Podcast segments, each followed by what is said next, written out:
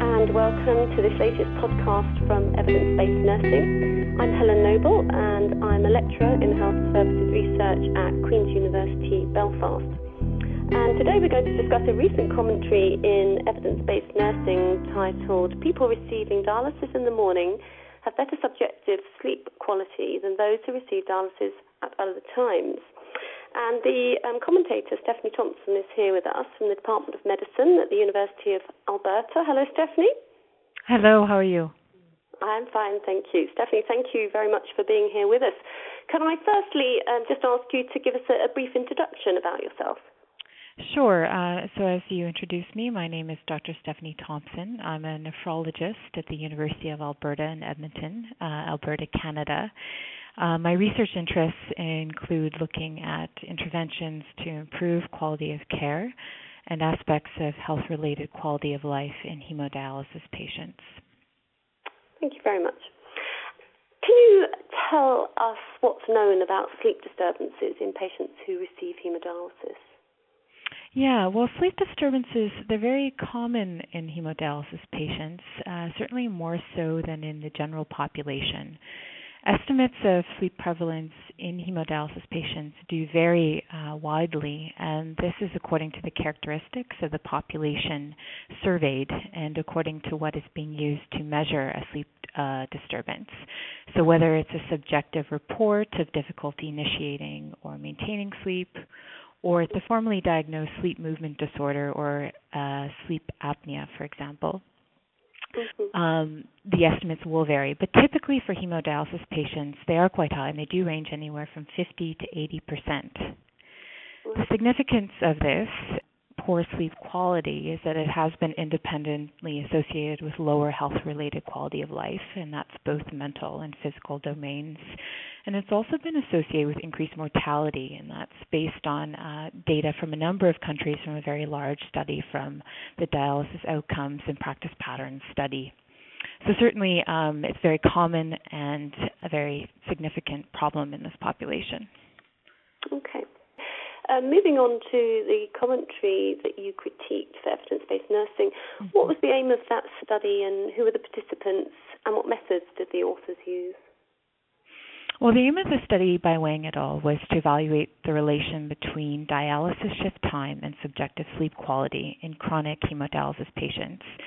And this study is based on the rationale that time of day of dialysis will influence uh, your subsequent circadian patterns. So perhaps it's the temperature of the dialysate that may affect the body's cooling mechanisms and thus influence the sleep patterns.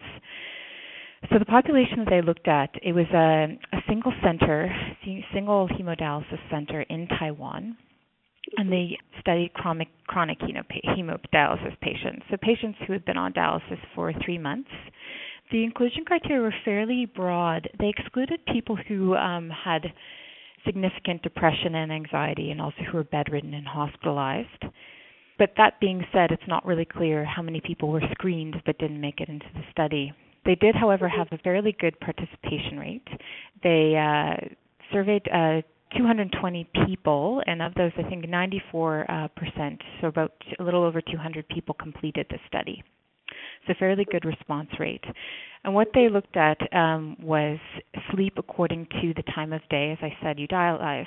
So they looked at morning versus afternoon and evening. So they actually collapsed um, the comparator into one category morning versus other, and the other being the afternoon and the evening shift. It's not really clear why uh, they did that, but that was the comparison that they made. The outcome was uh, subjective sleep quality as measured by the Pittsburgh Sleep Quality Index. I should mention they also did adjust for a number of covariates that differ between the groups, and they also adjusted for factors that were known to previously be associated with poor sleep. So they adjusted for things like um, the score on the depression scale, anxiety, and those types of things that could confound the association. Okay, you. Um, you've touched on it a little bit, but can you tell me a little bit more maybe about the strengths and weaknesses of the methods that they used in the study from your perspective? Hmm. I think uh, the main strength of the study is that it does draw attention to a very under investigated problem um, that is not well understood. However, it's important to note um, that the majority of studies to date on looking at the factors associated with poor sleep have been cross sectional. And you know, as we know, cross-sectional designs are, are weak for looking at prognostic factors, and, and even weaker for attempting to determine causality. Yeah. So the, or, the the authors do point this out themselves. They make the comment in the discussion that the assignment of hemodialysis shift it's not random. So there's a number of factors, both administrative and probably due to patient preference, that influence uh, the time of day that people dialyzed. So certain sleep habits may confound the association between sleep shift time. So for example, you may you could think that people who sleep well all night may be more uh, willing to get up early and go to their dialysis. Perhaps that's why they're dialyzing in the morning. Or we, as you know, other nephrologists recognize, people do like to sleep during dialysis. Well, perhaps they're sleeping in the morning and thus better able to uh, get to sleep at night. So there are those issues that can have found the association between the time of day that you dialyze and how well you sleep at night. Another um, thing that I would point out about the article is they did adjust for a number of known confounders, as I mentioned uh, in my answer to your previous question, like the depression score and the caffeine intake. But to really understand how other factors may have influenced the results, they do need more uh, detailed information. So again, they didn't have things like medications uh, that the patients were on, um, measures of dialysis adequacy, and that's important because a number of other studies have indicated that perhaps how adequately somebody's dialyzed will influence how much they, uh, how well they slept. So having that information um, also helps us really understand any differences between the groups that may have influenced the results. Okay, thank you. So, what do you think are the main implications for practice study? So, the main implications are that this study helps improve our awareness of sleep problems in this population. Mm. You know, assessment of sleep quality should be part of routine clinical care, and um, I, am not quite sure that it actually is. So I think that regularly assessing patients for things like behavioral aspects, as the article points out, things like caffeine intake, which previous cross-sectional studies have not always included. Also things like sleep hygiene and the psychological aspects like depression, and also the uh, treatment-related factors which we may overlook. And then leading on from that, what do you think are the future research needs required in this area? Right. Well, you know, to really show the definitively whether the morning shift leads to improved sleep quality, a uh, randomized trial would be needed where shift assignment would be randomized. And certainly more um, RCTs are needed to evaluate drug and non-drug based interventions for sleep. Most of what we know we've inferred from the general non-hemodialysis population.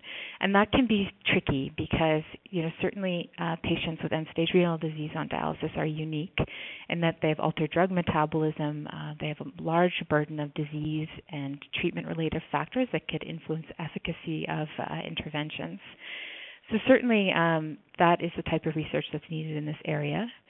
In addition, what we also need is more robust data from larger cohort studies to inform what factors are important to target for uh, target in a randomized control trial. Mm-hmm, mm-hmm. And on a final note, is there one last thing that you would like to share with our listeners in relation to this study? Yeah, I would like to reiterate what the authors say in their conclusions um, that sleep quality, we have to think of it as a modifiable risk factor for health related quality of life. And even as, as the study I mentioned previously indicated, a health, modifiable risk factor for mortality. And although, you know, based on these results, I would not counsel patients to alter their shift time just yet. It would be reasonable to counsel patients with poor sleep quality on several consistently established and recognized risk factors for poor sleep, such as depression and caffeine consumption. Well, thank you very much for joining us today. Thank we'll you. Speak again soon, hopefully. Great. Thanks you very much.